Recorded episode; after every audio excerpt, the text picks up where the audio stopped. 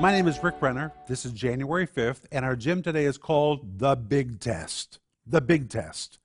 And our scripture is Luke 16 11, where Jesus says, If therefore you've not been faithful in the unrighteous mammon, who will commit to you true riches?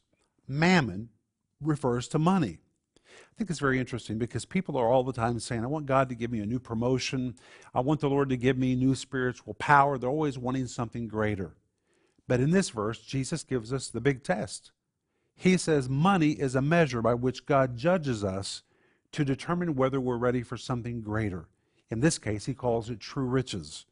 And Jesus says if you can't pass the test with money, then God probably will not entrust to you something greater.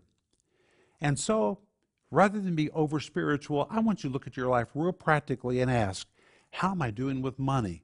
Because how you're doing with money may determine whether or not God gives you a new promotion or even entrusts you greater spiritual riches.